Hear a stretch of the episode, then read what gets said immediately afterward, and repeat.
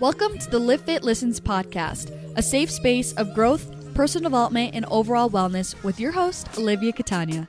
Diving into the realms of all things health, conscious living, mental expansion, and much more, this podcast is designed to help you evolve into your best self and live fit. Let's get into the show.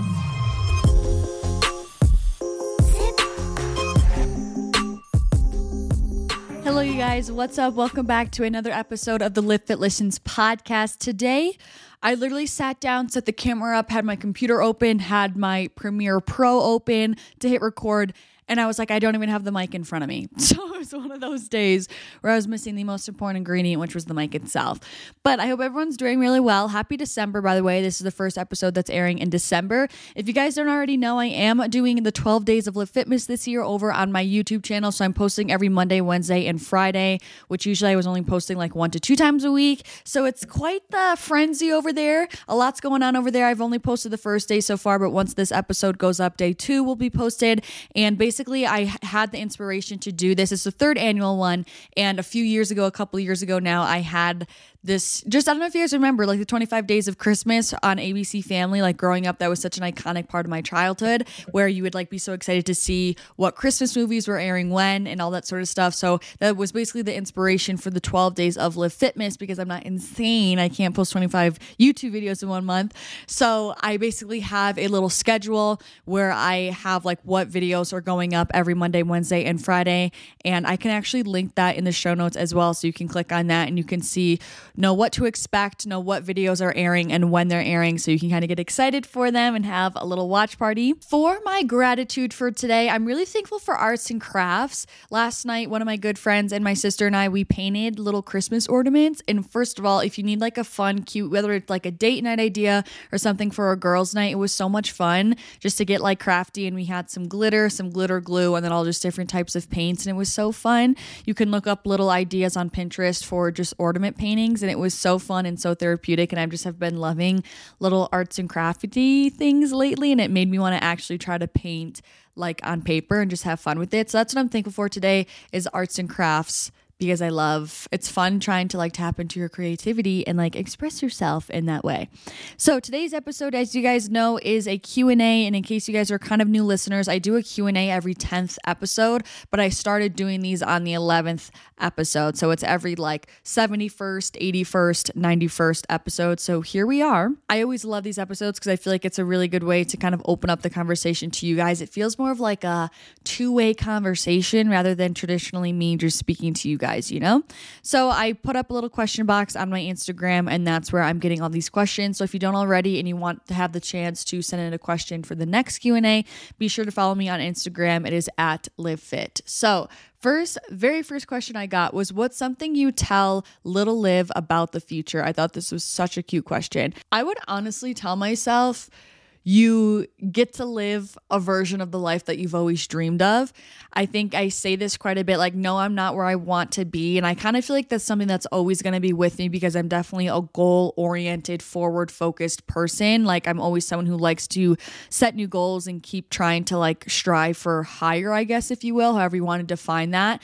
So I wouldn't say I'm like living my all time dream life because I'm constantly refining what my dreams and goals are, but I'm definitely living the direction and the version and theme of life that I've always wanted to live. Like I'm working for myself, I'm pursuing Livfiit full time. I have a very creative job. I travel a lot. I got to live in Hawaii, I got to live in Costa Rica, and those are all things that I dreamed of, like learning how to surf and all that, all those sorts of things. So I know that I still have more goals that I want to achieve, but I'm definitely very well in the same lane I've always wanted to be in. And I'm so thankful for that. And I know little Liv would be so excited. Another thing I kind of want to tell her this is a little bit on the deeper scale of like the trauma scale. I would definitely tell her that the family life gets better. I grew up with, you know, my family unit was never very cohesive or peaceful and I used to think that was always something that was never going to get better. And my family's not perfect, but we're a lot better than where we were, you know, 5, 10, 15 years ago. And so 15 years ago is a lot. Like 5, 10 years ago, we've come such a long way. And a lot of us have done our own little inner healing work, but we've also have kind of found a different sweet spot that we kind of all can coexist in and like make things work. And I'm very thankful for that. And I know little Liv would be so relieved to hear that. 100%. Do you ever see yourself doing a triathlon type event? I would honestly have been thinking more so not really about a triathlon because I don't I don't know. I I'm not a bad swimmer, but like I don't I don't know. I don't really think that I could really shine through with like swimming and biking, and those really aren't two things that I really like. But I really don't hate running. I used to run quite a bit just from sports. Like throughout high school, I did track and lacrosse, and I was always pretty, like, it came pretty natural to me. So, if anything, I could see myself training for like a half marathon or like a marathon. I honestly was thinking about this like a month ago because I felt like I needed, speaking of goals, I needed like something else to work towards, like something that was just like exciting, something new. And I was like, should I be training for that? But then I wasn't sure if I was only thinking that because I seeing that everywhere because everyone and their brother on social media is like training for either a half marathon or a marathon.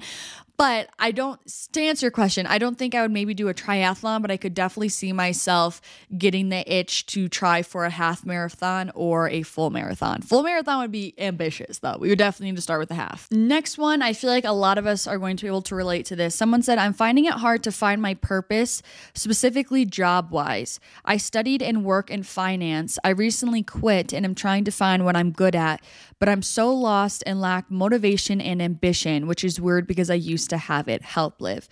First and foremost, I definitely, we all know for sure motivation is something that always comes and goes. I think, you know, we know that we can never rely on that. That's when they always say discipline over motivation. But I totally know what you're getting at with like feeling ambitious and having that spark and passion. I think is more so kind of what you're getting at. And I totally do believe that that's something that kind of ebbs and flows. I think we definitely have more seasons where we're feeling more passionate, more ambitious, more in a go getter mindset. Like I can totally relate. I feel like right now I'm in that period of my life where I have lost that. I don't have the potency of passion and spark that I have had in other phases of my life. And I do just think it's just that a phase. I think you kind of need to wait it out. I think you need to have grace with yourself and know that you can't be on 24 7, 100 100%. Like we need these contrasting times to know what it feels like to have that spark. Because if you think about it, if we were always passionate, always ambitious, always had that spark, we would never kind of get those like, it would all just end up mm, like blending into the same thing. There would be no separation. There would be no kind of exciting times or these bursts of energies or bursts of ideas, these bursts of creativities. It would just all be kind of this steady state, which would just end up all meshing together and there would be no differentiation with it. So I think it does, there is a place, it does hold value to have these different waves of ambition and you need to trust that. I think something to help bring that back, I feel like I'm answering a few questions in one here but I feel like something that helps to get your spark back is to really try to stay close to the things that excite you. Like, what's something that lights you up? What's something that makes you excited to get up in the morning? Like, what feels good to you in this moment? And for some, it literally may be freaking watching TV, but maybe there's some sort of inspiration that comes from that. Maybe you have, you find really creative ideas thinking about how the TV show was, you know, produced or how they wrote the script or how the actors are, are acting in the scenes. Like, there's just, it just shows up in so many different ways ways. And I think our soul is definitely our guiding light for us. Um, so I would say to definitely try to lean into the things that make you feel good, that are enticing to you, that are drawing you in, because there is some sort of inspiration there. That's why you're being drawn to it. It's kind of like a bug to a light. And now to answer the actual, the original question for this question, how to find your purpose. I want to bring you guys this concept. It's called Ikigai. It's a Japanese concept. If you guys haven't heard of it, I think this is such a great journaling exercise. And I think it's a really great way to reflect on yourself and what you really desire and really combining all your strengths to come up with kind of what you feel like is a best career for you or like your purpose in life. So, this is a great journaling exercise, but this is also, I literally have the visual pulled up on my computer so I don't mess it up. There's basically four circles that are intertwined. It's kind of like a Venn diagram. So, first, we're going to start off with the north circle. So, you're going to put it high up, kind of in the middle. And this is what we love. So, you're supposed to make a list. You can either write it in this circle or just make a list if you're journaling on it. Write a list of every single thing that you love. It could be sunsets, it could be dogs, it could be literally anything. It doesn't have to be productive. It could be painting. It could be you love making lists, you love making your bed, you love feeling productive. Literally anything that you love, write that down. The next circle is kind of going to overlap the bottom right corner of that top circle that we just did. This is going to be more so in like the eastern position if we're looking at a compass. This next circle is what the world needs. So think of gaps in the market or things that the world is needing, anything that you think that the world would benefit from you're going to write it in that circle or write a list from it. Now, kind of in our southern circle, so now this is going to overlap both in the what we love circle and in the what the world needs circle. That is what we can be paid for. So for this one, think of skills that you have that you actually can be paid for that could generate revenue. Is it a service? Is it a skill? Something that can be exchanged for monetary value because it holds value. And then the fourth and final circle is going in like the western position of this compass. It's overlapping the what we can be paid for, what we love, and it's also going to cross into what the world needs. That circle is what we're good at. So you're going to journal about every single solitary thing that you're good at, whether you like it or not, whether it's math, whether it was freaking social studies back in high school, whether it's thinking of different creative ad campaigns, whether it's thinking of good, you know, verbiage to use for scripting or writing emails, anything that you think you're good at, you're going to write it down. Now, the purpose of this is now you're trying to find, you're going to look at these intersections of all four of these circles. So, again, if this is confusing you, just look up Ikigai, I K I G A I on Google and it will give you this whole Venn diagram for you. The cross section between what you love and what the world needs is your mission in life. What the world needs and what you can be paid for, the cross section between those two categories is your vocation. And the cross section between what you're good at and what you can be paid for is your profession. And lastly, what you are good at and what you love is your passion. So I think it's a really great way to kind of just get clear, learn more about yourself, and get things out on paper and figure out honestly what suits you best. So, next question how to let go of control. This is such a good one. And I think this is something I've also been dealing with lately because control can come in so many different ways. It manifests in so many different ways. Control at the end of the day is just your egoic mind trying to keep you safe, trying to keep you in environments that are safe and familiar. Your egoic mind, a lot of people think when I say ego, they think of like, oh, that means you're conceited and have a big head. That's another definition of the ego, but more so in spirituality and consciousness and awareness.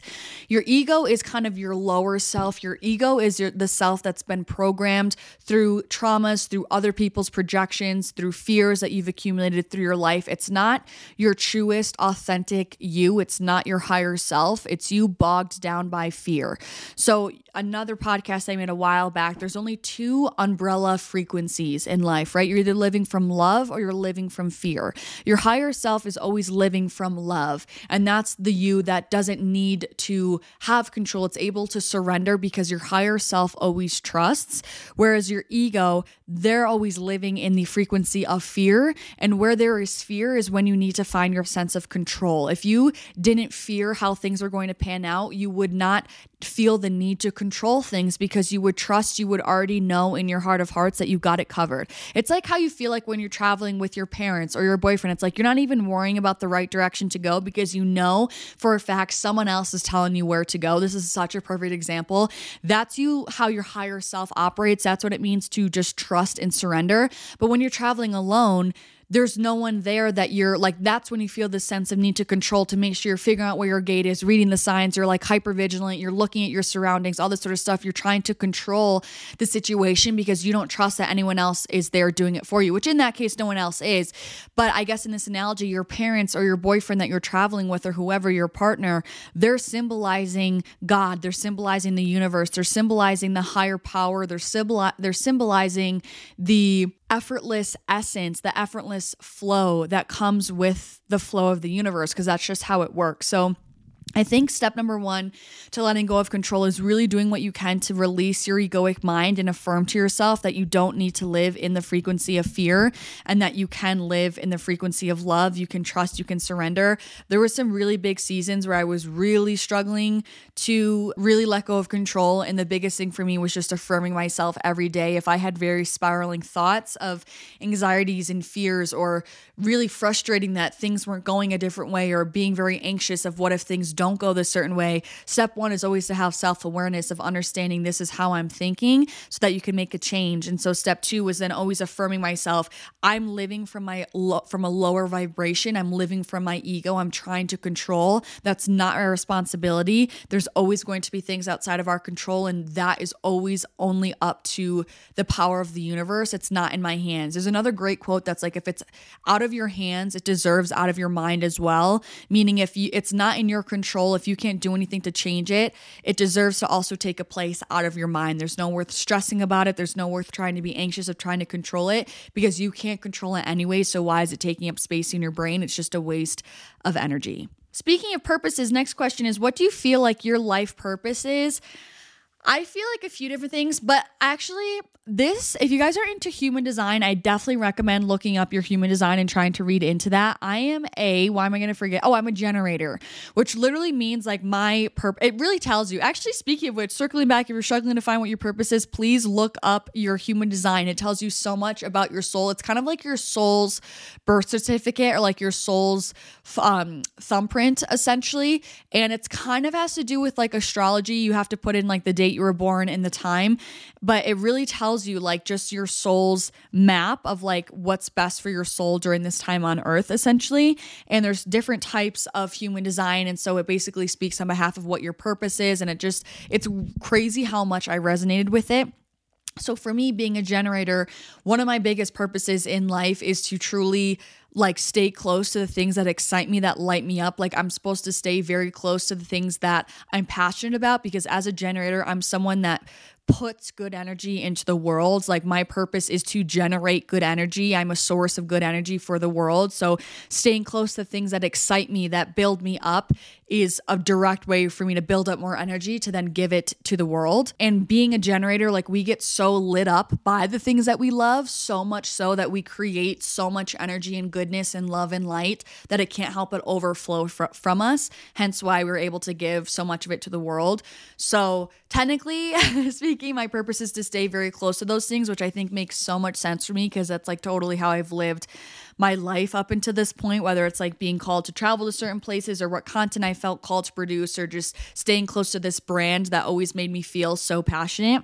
But I guess kind of stepping answering more literally a little bit to finite it to bring that down i would say my overall purpose in life is to help others see the beauty in life and the potency of life and i think i know that's so vague in general but I think life comes in so many, you know, there's so many different facets. So I think with that, a part of my purpose, like a subcategory, is helping other people see the beauty in themselves, helping them love themselves, helping them helping them see that life is worth living, helping spread the excitement and the lust for life that I feel like I've always had. Ooh, great question. And I think I have an answer to this. Someone asked, "How do I remain aligned with my goals without also attaching to expectations?" I think this is such a good question and a million dollar question. The first thing that came to my mind when I saw this question, I think it totally comes down to you focusing on your inputs. I think goals are really great because it gives you a direction, right? And I do think there's a difference between kind of your goals and your intention. So I do think intention setting is kind of a better verbiage to use here. I personally feel like goal setting is really focusing on the output that you are intending to have, whether it's make X amount of money, um, gain X amount of subscribers, or you know move X amount of positions up my corporate ladder. Right? I feel like there's more of like an emphasis on the output of that goal that you're setting, where I feel like your intention has more to do with your input that you're putting in to start to achieve or head towards that output of a goal. So I feel like your intention has a lot to do with like what you're doing on your input scale, on like your process scale. That's inevitably helping you arrive at your goal. But so what I would say to help you remain unattached to your expectations is to always focus on your process rather than being so caught up with what your outcome is. There's kind of two sides to the same coin if you look at it when you are trying to set a goal. Yes, there's a certain outcome to things, but you can only get there with a certain sequence of systems of process to get to that point. So without the process, you can't get to that goal. And without the goal, you don't know what process to put in place to get there, right? So it's two sides of the same coin. You need it, you need both. But so there's kind of two ways to look at the same exact thing. And so instead of focusing so much on your expectations of your output of the result, instead switch that and look on the other side of the coin and just simply focus on your process that you've instated to get there because theoretically, inevitably, you will arrive at that point given you're really fully focused on your process and giving your best and doing your best work in your process. You'll never really going to get there.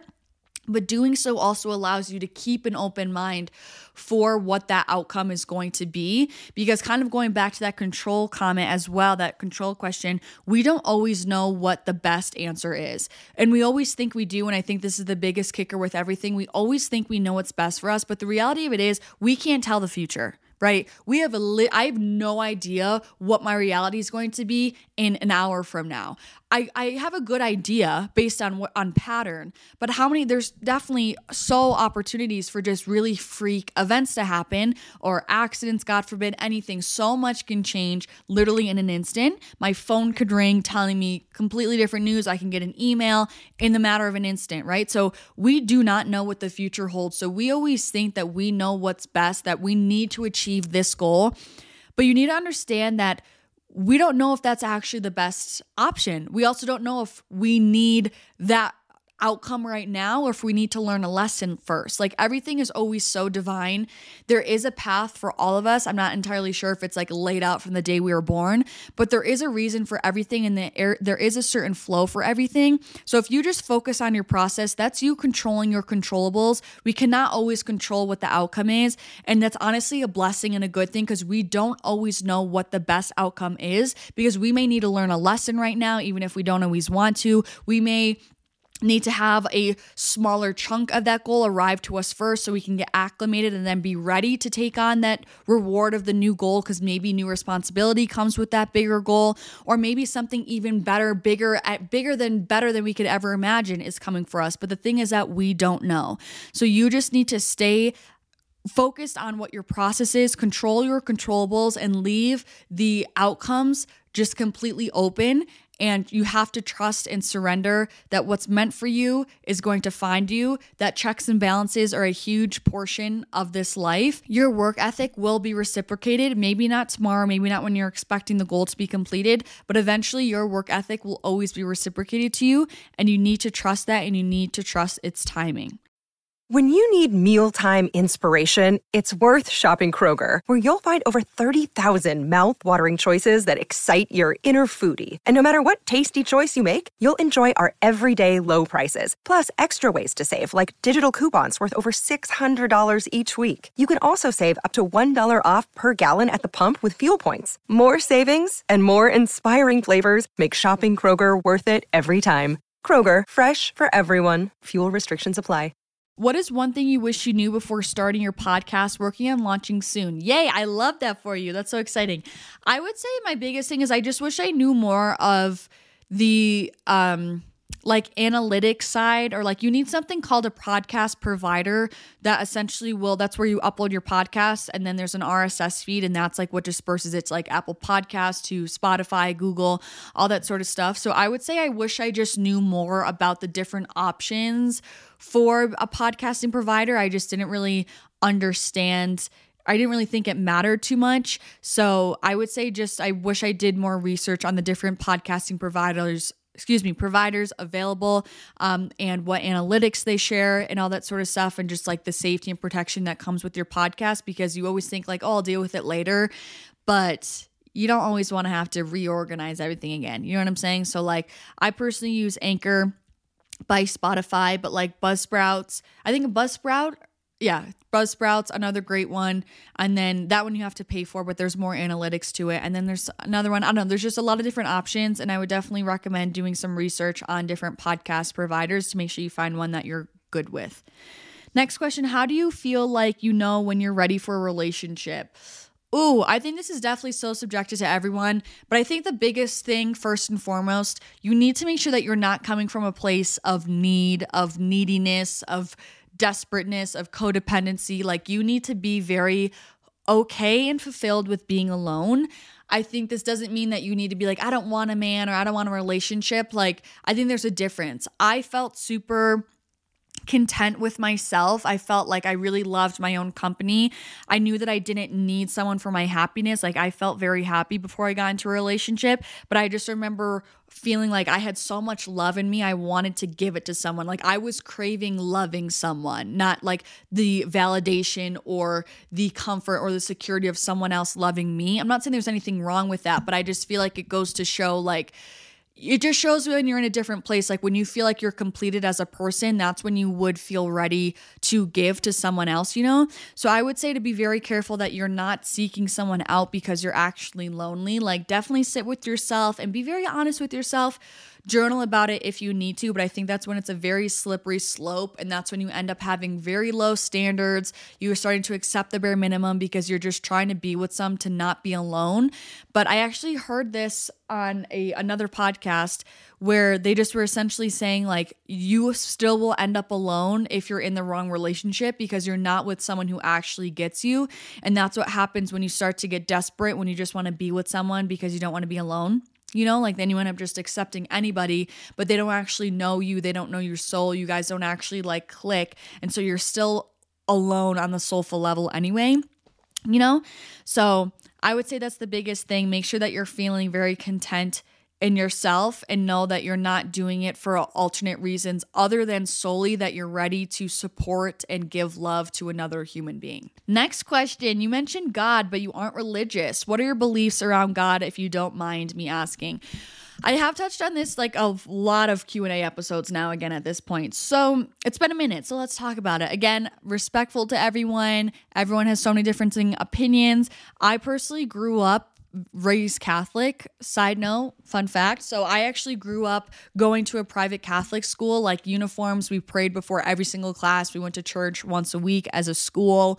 Um, I did that from kindergarten up to sixth grade. I got confirmed. So I've been baptized, had my first communion, went to reconcilia- reconciliation and penance, got confirmed. If you're not religious, you're gonna be like, what the heck are all those things? But like in the Catholic Church, they're just different sacraments that you kind of go through. Like marriage is another one when you get married in a church, etc. So I have been in the religious scene and I still am more so identify as spiritual more than anything. I do mention God, and I feel like I've been saying I've been using that terminology more often than I have in the past, 100%, especially since kind of my deep dive into spirituality. And it's, I've never not believed in God. Like, and I, have never said that I haven't believed in God.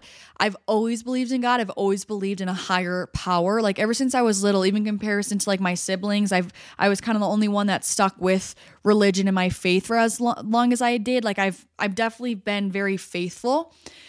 I just am at the point where I don't feel the need to personify God. I think there's so much man made pollution in religion, a lot of conflicting information that I don't agree with, and a lot of ego, to be fully honest with you, in religion and in the church. And I know this is going to press a lot of people, but like, I think if you open your eyes, there's a lot of money and power grabs that are within religion and, and so many people would say like yes that's the corruption part of the church is not true religion i totally get it and i'm with you and you're correct but for me i just would still choose to i just don't feel called to be a part of that and i don't really resonate with it but i just still I've always believed in God. I just don't think he's this personified person that's like floating in the sky. I think God, universe, spirit, to me, that's all one and the same. I, I think they're very, very real, alive and well, just very potent, powerful forces.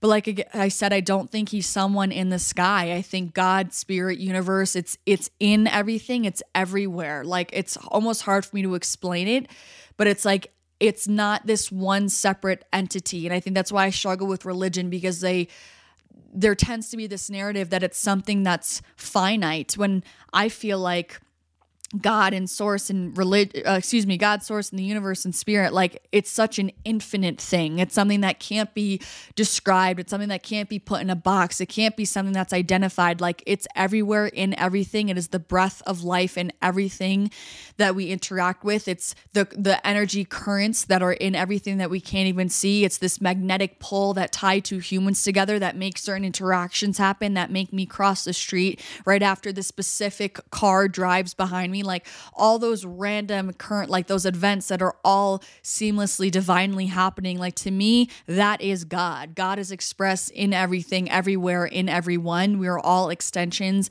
of the same God source spirit that we talk about. Like it is, we are itself experiencing itself, is how I see God. But so I think God is very real.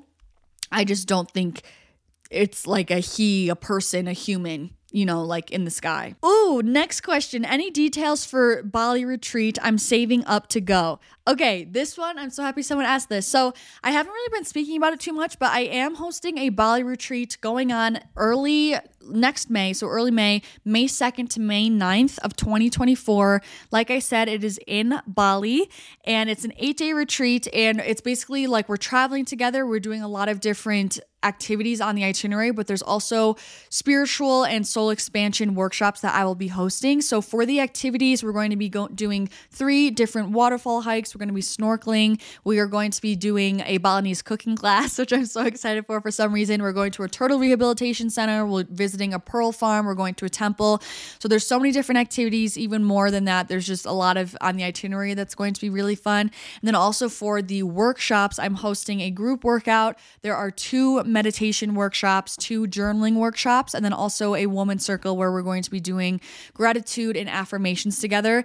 And all of that is involved in the ticket price. So, all of the activities, all of the accommodations, all of the workshops, and some meals, and also airport transportation to and from upon arrival and departure are all included in your ticket price. What's not included in your ticket price is your airfare, some meals, alcohol, any insurance, but everything else is included in your ticket price. And there also are payment plans available on the site. Only 25% of your ticket price is actually due upfront to reserve um, your seat. At the moment, we do have 12 amazing girls that are coming on this retreat, and I'm so excited. So we still have a few spots remaining if you would like to join us.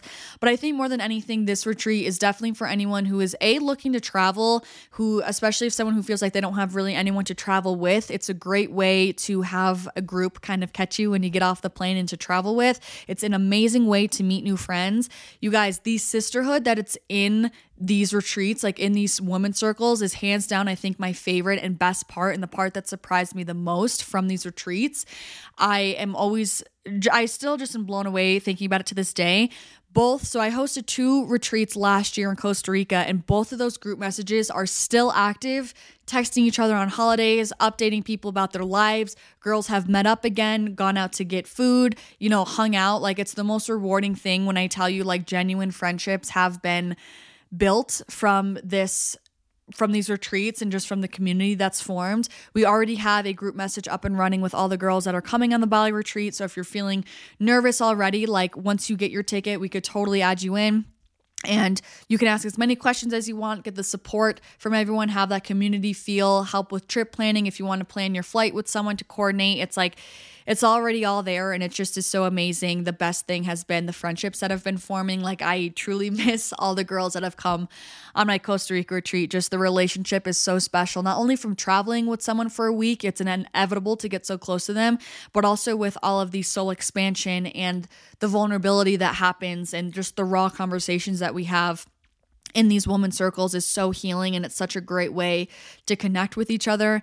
And if you're just looking yourself to align, to expand yourself, to get out of your comfort zone, to grow, to meet yourself deeper. Like it's such a great way to do so, all while traveling in a beautiful place and still having time to relax and get that vacation that you've been needing. So if you want any more details further in depth than I've explained, like the full itinerary is listed. It's down below on the trip page. It'll be linked in the show notes or in the description box if you're watching on YouTube. Everything that needs to know is there. If you have any other questions, you can totally DM me on Instagram. It's at Livfiit. And you can also purchase your ticket as well um, at that trip page down below. What helps you feel at peace in your decision slash trusting yourself to do what's right for you? I love this one. Okay, a couple things that are coming to mind. I used to have bad, like I used to be very anxious thinking about, oh my gosh, what's the right decision? Because growing up, I, my dad was pretty strict, and so I always, I think that's where it stemmed from. Like I was always nervous about making the wrong decision because there was kind of this always hypothetical, like I don't want to get in trouble, right?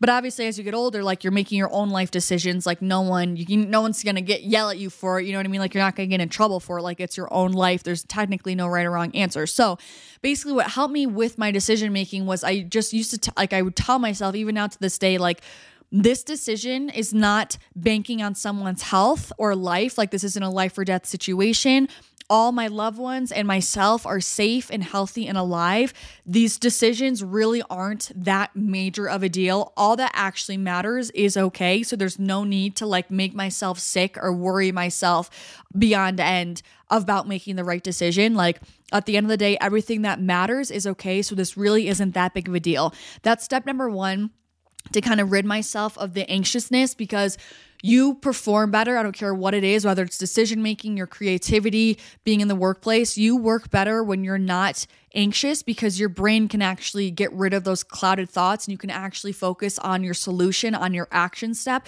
rather than being so clouded by that anxious emotion that does nothing but, you know, make you jittery. And then the second thing that always helps me is there really isn't a right answer.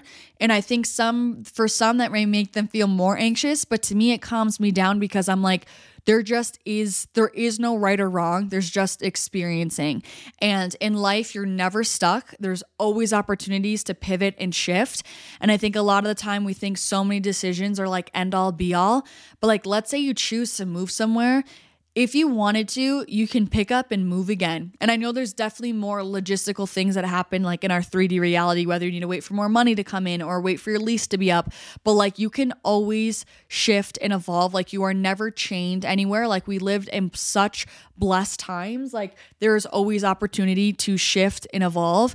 And so that's something that helps me understand that like I'm never stuck no matter what decision I make. And two, there is no right or wrong decision. There's no teacher that's going to give me, you know, mark my answer wrong and have me fail fail at life. Like it's just life is all about a constant evolution and shift. I think right or wrong sh- like speaks it, it, points to the fact that there's like an end to things you know what i mean like the end of the exam it's either right or wrong but like it's this always continuous process that's happening and so a part of me doesn't really believe in right or wrong decisions. And I think you just have to trust that once you lean into this decision that feels right to you, like you were always meant to make that decision. Like you are where you are for a reason. You're meant to be where you are. And trusting that I think helps so much just to rid yourself of that anxiety of those worries. And your gut always know knows what's best. And again, you're either experiencing something right now because it's truly what's meant for your highest good or it's a lesson for you to be learning from. Like there, that's really the only the only two viewpoints that you can look at life through. So that's what i mean when there's no real wrong decision. Like even for me speaking on this actually a great example. I lived in costa rica for like five weeks on my own. Looking back now i'm like would i have done that again? Honestly no. To be honest like super beautiful place, but I don't think that was a great place for me to have traveled, solo traveled alone because it was already such a remote place. And so I really struggled while being there. Like I didn't really have like, ooh, best time of my life. I wouldn't really describe it as that. So looking back now, would I say it was the wrong decision? No, but what I say was like the best decision I made for myself, for my highest self, not really that either, right? But at the same time, it's like I learned so much and I grew so much and I evolved so much and I and I just learned something, right? And so that would be a perfect example where you could be like, oh my gosh, should I make the wrong decision? I still don't think I did. I, I learned something from that. And so now you just kind of roll with the punches and you shift and you evolve and you move on. And I think that's what helps me have more peace with my decisions is knowing I'm right where I'm supposed to be and things are always constantly shifting and evolving and things aren't at an end for it to be wrong. You're just simply rolling into the next stream of decisions. Advice for students far from home. Uh, I did not like college, you guys. I would say I went to school like four hours away from home. FaceTime, call your people. I know that sounds so obvious, but like it goes so far. Like FaceTime your people, call them, do little cutesy things, like even freaking writing letters. Like, where did that go? I loved that. Like, have your parents send you something in the mail, you mail them a little postcard or a note or a letter, like things like that. I think go a long way and help you feel very cared for. Best time of day for a workout slash length of workout per day. Sis, this is totally subjective. The best time of day to work out is the time of day that you're actually going to go and be consistent with it. 10,000%. For me, that's the evening. That's what works with my schedule. That's what allows me to go. That's what it gives me kind of a break in the middle of my day, like between editing a little bit. So I think it's 100% the time of day that makes you work best, that helps with your productivity levels in the rest of your day, where you feel energized enough to have a good workout in. It's totally trial and error, and it's so subjected to each individual. For some people, they love working out in the morning. It sets themselves up for so much more success throughout the day. For me, I find as of now, when I go to the gym in the morning, I end up taking longer because I like to take my time in my workouts, but then it pushes me back from starting work for the rest of the day. And then it really impacts my productivity for the rest of the day. And also, I like to have a couple meals in me. I feel stronger when I lift when I have some meals in me. So that's why I personally like to lift in the afternoon. So super subjective. Definitely recommend trial and error. And length of workout per day, again, again, totally depends on your goals. Sometimes my workouts are only 20, 25 minutes, and sometimes they're an hour and a half to two hours. So it depends on what you're doing. It's not about this magic number of how long you should be working out. It's more so about your quality, what your intensity is like during your exercise, and actually having a high quality workout that goes way farther than how much time you're spending in the gym. In what ways do you think you've changed this past year? I love this question. This would be such a good journaling question. In what ways do you think you've changed over this past year? The biggest thing that's coming to mind, I feel like I've shifted a lot kind of in my personal life. Like I feel like I've become like maturing. I feel like I've become a lot more responsible, a lot more aware of more things from my childhood and how I want to move forward as an adult. I feel like my values have shifted as well as an adult, as in the kind of adult that I want to be, the kind of human I want to be. Um, and yeah, I feel like that's very generalized, but very like kind of small things in my personal life. But I just have had a lot of different perspectives that I have wanted to make a shift in how I act, how I show up, etc. But I would say overall I've become a lot more responsible this year with smaller things with like cleanliness, timeliness, um, even more respectability, like just because of purely different perspectives that I've had. How do you know when to pull back from calorie tracking? I find myself binging if I don't. My biggest piece of advice with this is to always wean off of calorie tracking. I don't know if you've tried this already, but if you're already tracking all day, every day, seven days a week, go down to just having one free day. So you're tracking six days a week, but Saturday is your free day and you're just doing your best to eat intuitively. Wait till you kind of feel like you've had a good grasp on that day, you've been making very mindful decisions, you're listening to your hunger cues, etc. Then maybe try to go, okay, now I'm going to go Saturday and Sunday without tracking, but all throughout the week, I'm going to be still tracking. And then the same thing, just kind of continue that pattern where you're slowly weaning off of it, where you're able to keep those same habits from when you are tracking to not slash it gives you time to just practice trying to listen to your hunger cues trying to listen to your intuition and just simply being more mindful of what to eat Advice for setting manageable and realistic intentions for the day slash week. I just touched on this on my most recent YouTube video. It was Livfiitmas Day One. I did a whole video on goal setting, by the way. It was totally a podcast esque YouTube video. So if you guys like the podcast, you're probably like that YouTube video. Um, but I run through like all my goal setting for 2024 and I talk about um, a big problem that I always used to have was I always end up biting off more than I can chew and like setting these like writing a huge list of all these goals for all these different categories for the year and it just is always kind of like too much and kind of unrealistic and sometimes I even have that problem when it comes to like my day to day to-do list or intentions etc. So I would just say you have to know yourself and i think this comes with just gaining more self-awareness. When i say think about what you're thinking about like take a second to reflect on how you work throughout the day what you've gotten done for the day and think about okay this is where i'm at right now. Try to only int- you know expand on that productivity or whatever just a couple notches, right? Look at where you are now, how you're performing now, what you're doing now, what your capacity is now, and thinking about how you can slightly kind of scale that up. And I think that's a great way to figure out what's actually realistic and manageable for you in that week because it's obviously so going to be so subjective from me to to the next person. It's kind of the same thing in the gym. It's like you need to understand, okay, right now I'm doing 135 squats. I'm not going to randomly the next day be like, okay, I'm going to really try to hit 215. It's like that's just unrealistic. So at that point, you're like, okay, I'm to add five or 10 more pounds on my squat next week. That would make more sense, right? So it's kind of that same theory of knowing where you're at right now with your awareness and reflection, and then stepping that up just like a couple notches. It's the same thing when it comes to writing or to do list or intention settings. Next question, kind of piggybacking off that, this is a great one. I hear you say set your intentions really often, but don't really know how or what to look out for. Kind of touched on this previously with the goal uh, question. To me, setting an intention is more so establishing your input. And what I mean by that, it's like it's establishing how you're going to show up in life. It's establishing your process, your strategy of how you're going to take on life and take on your day. So there's a kind of another common saying that's like it's not about what you're doing, it's how you're doing it. Your intention is kind of how you're doing it. Your goal is kind of what you're doing. So we both could have the same goal, right? Of gaining 5,000 followers on Instagram and your intention may be to show up with very, you know, informational content. What works well for you is a lot of verbal talking to the camera content, very raw organic content. Okay, that's your intention, your strategy. For me, my intention may be if I'm in a different lane of like humor videos or something. You know what I mean? So it's like we have different your intentions are kind of your different paths of how you're going to get to a certain goal essentially, and it doesn't even have to be something tangible. It could also just be like an energy. So a lot of times for me, my intention is like I want to show up and live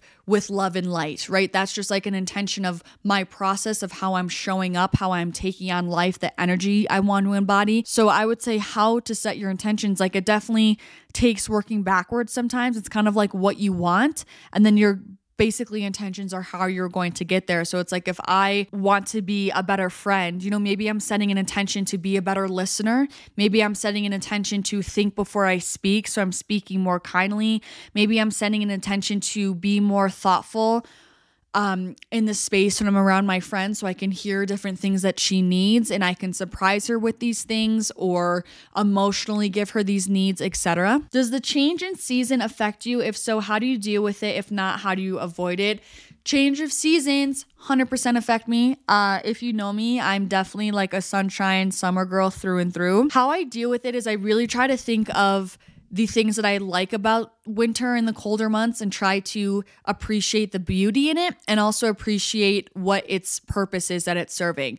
So, for example, learning to appreciate the beauty of it. For me, that's drinking warm beverages, hot cocoa, candy canes, warm fuzzy socks, sitting in front of the fire, reading, watching movies, baking, having certain desserts, right? Doing arts and crafts that are themed to the season. So, like I just said, my friend and my sister and I, we painted Christmas ornaments, like just basking in the cozy, fun activities that come with that season, just like I would bask in the fun activities that come with summer that I love so much. That has helped me so much with having a more positive attitude and just like learning to fall in love with it and honestly just romanticizing winter, but also to understanding that everything has a season, no pun intended, but like we need this downtime of hibernation, of rest, of retrieving inward. Like all of those things are so important because if we had to go, go, go 24 7 all the time, like that's not how nature works. Like these trees, die, go into hibernation in the winter, and then they bloom in the spring and thrive in the summer. It's like it's this cyclical nature of life that's always going to be there. There's so many life lessons in nature.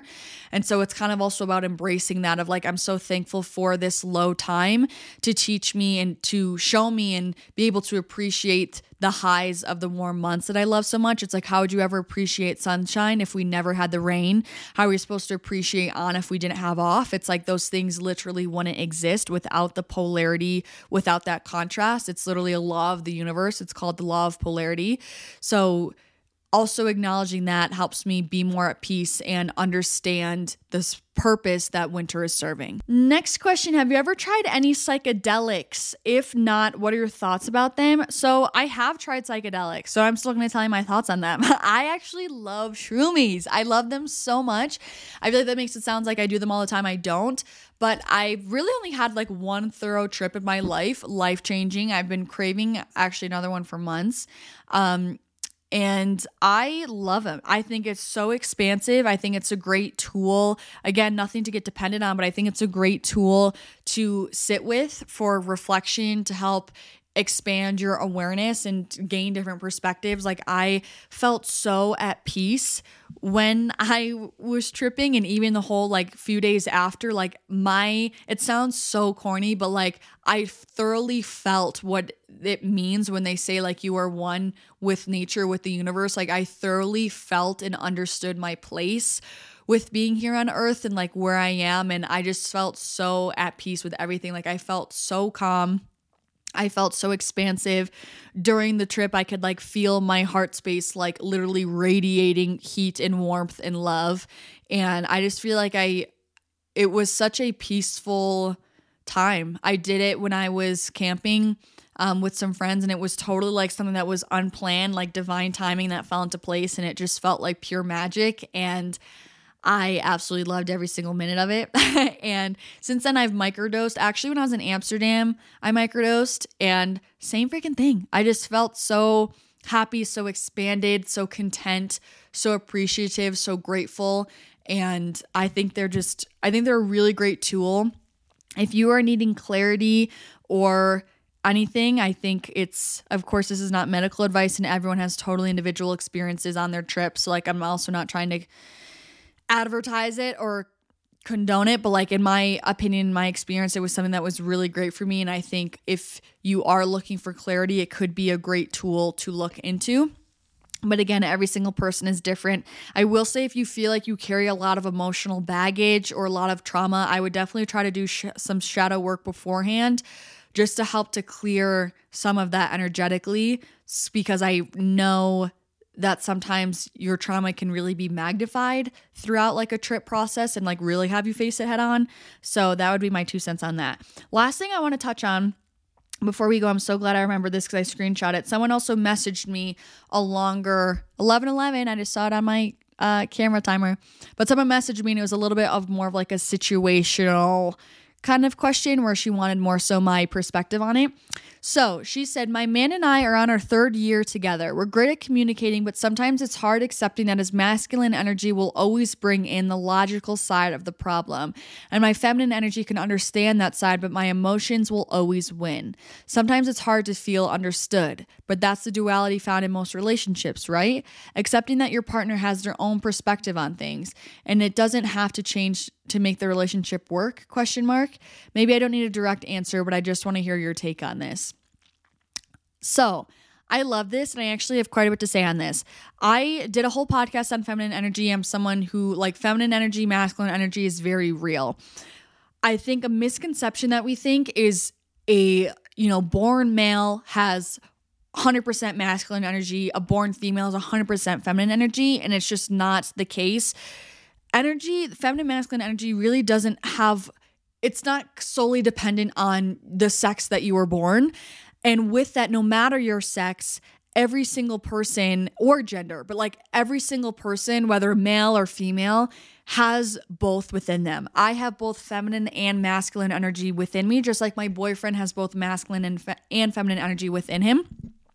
I do think there's more dominant of energy in the individual. Like I think for my boyfriend and I, like that's what makes our relationship work. Like I take more of the feminine energy role and he takes more of the masculine energy role and that's what creates the polarity in uh their relationship.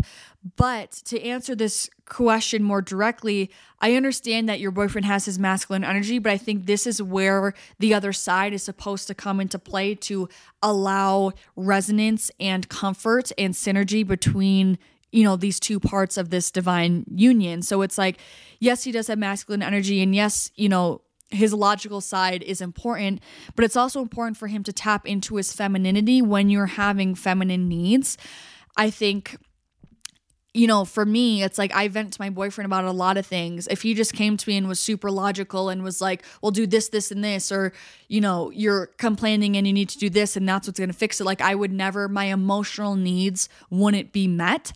And I think this is when a man needs to tap into his feminine to be there to support his female when she is venting. And you know, there's a time and place for everything. Like, then usually we get to a point where I want a more logical answer. But my boyfriend, more often than not, is always showing up first with more of a feminine, understanding, empathetic compassionate energy to hear me so I feel heard and seen and so my emotional needs are net met. And then once I kind of have cleared that emotional viewpoint then I'm ready to look at it from a logical lens. And then he's able to give me his masculine perspective and viewpoint on it. And on the contrary to to even out this playing field it's kind of like the same thing if my boyfriend was quote unquote in his masculine and he was looking for a solution. But if I was solely only in my feminine and I only just gave him all of this emotional support when he was coming to me for some logical action steps. Like for me, that's when I would need to be placed in my masculine to support him if he needed that from me. So I, I just think all in all, to kind of bring this full circle and bring it to completion, I think it's definitely a delicate dance, but it's always about kind of complementing each other and showing up emotionally as the other one needs. So yes, there's definitely a situation in the polar dynamic of a masculine feminine relationship where the feminine needs to show up in her feminine energy to meet her man in his masculine energy to make a situation work. But there's also definitely a lot of times where the feminine needs to show up in her masculine and the masculine needs to show up in his feminine to make the other person feel heard and understood. It's kind of like a connection point. Um, and so I do think it is important to have both and that's why i think it's great to have a relationship no matter your sex no matter your gender to have a relationship and to be connected with both your masculine and your feminine energy. Excuse me. I actually have a friend and i think he's great but a part of me also feel like he needs to strengthen his feminine energy which will allow him to connect with females in a more cohesive understandable compassionate manner so, all in all, I just do think that you do need both. There's times where the contrasting dynamic is what makes it work, but there's also times where there needs to be mirroring energy, I want to say, or synergistic energy, I want to say, to meet each other. So you actually feel heard and seen first. And then you can kind of combine your power of a masculine viewpoint, of a feminine viewpoint to move forward. That's personally my opinion on it. Um, and I do feel like firsthand from experience, I have very much so felt the difference that you do need both, especially in a relationship, to be able to connect with the opposite gender. So, anyways, that was a really good Q&A session. I'm not going to lie, I enjoyed those questions. Thank you guys so much for sending in questions and participating. It means a lot to me. I love being able to open up this conversation to you guys. For my affirmation for this episode, it has to do with control. And it is I release the reins of control and focus on all that lies within my own hands. I release the reins of control and focus on all that is in my own hands just to remind us to release all the things that are not in our control. We don't need to worry about it and just focus on your own controllables. Focus on the things that you can control. Thank you so, so much for watching or listening. If you are watching on YouTube, don't forget I am recording all these podcasts and they are available on YouTube. It's just at the Livfiit Listens podcast on YouTube. If you guys enjoyed this podcast and are wanting to support it in a way that's completely free to you, you can either screenshot this, post it on your story, share it with a loved one, a friend, a family member, or you can leave a rating or review. It always really helps to help this podcast grow and reach more people and impact more lives, which is always the goal. I also want to say thank you so, so much. I'm so happy I remembered this to everyone who has been listening to this podcast for the past year. Spotify Wrapped came out, and it's always just so warming and rewarding to see like all you guys listening and like all you guys sending me being on your top five podcasts and all this sort of stuff, being top 1% listeners. Like it means the absolute world to me. This is truly my passion project. And it means so much to me that you guys are actually listening on the other end and allowing me to express myself. Like I appreciate your guys' support so much. It goes such a long way. And I'm forever grateful. So I'm sending you guys so, so much love. And hopefully I'll see you next week in the next epi. Peace out.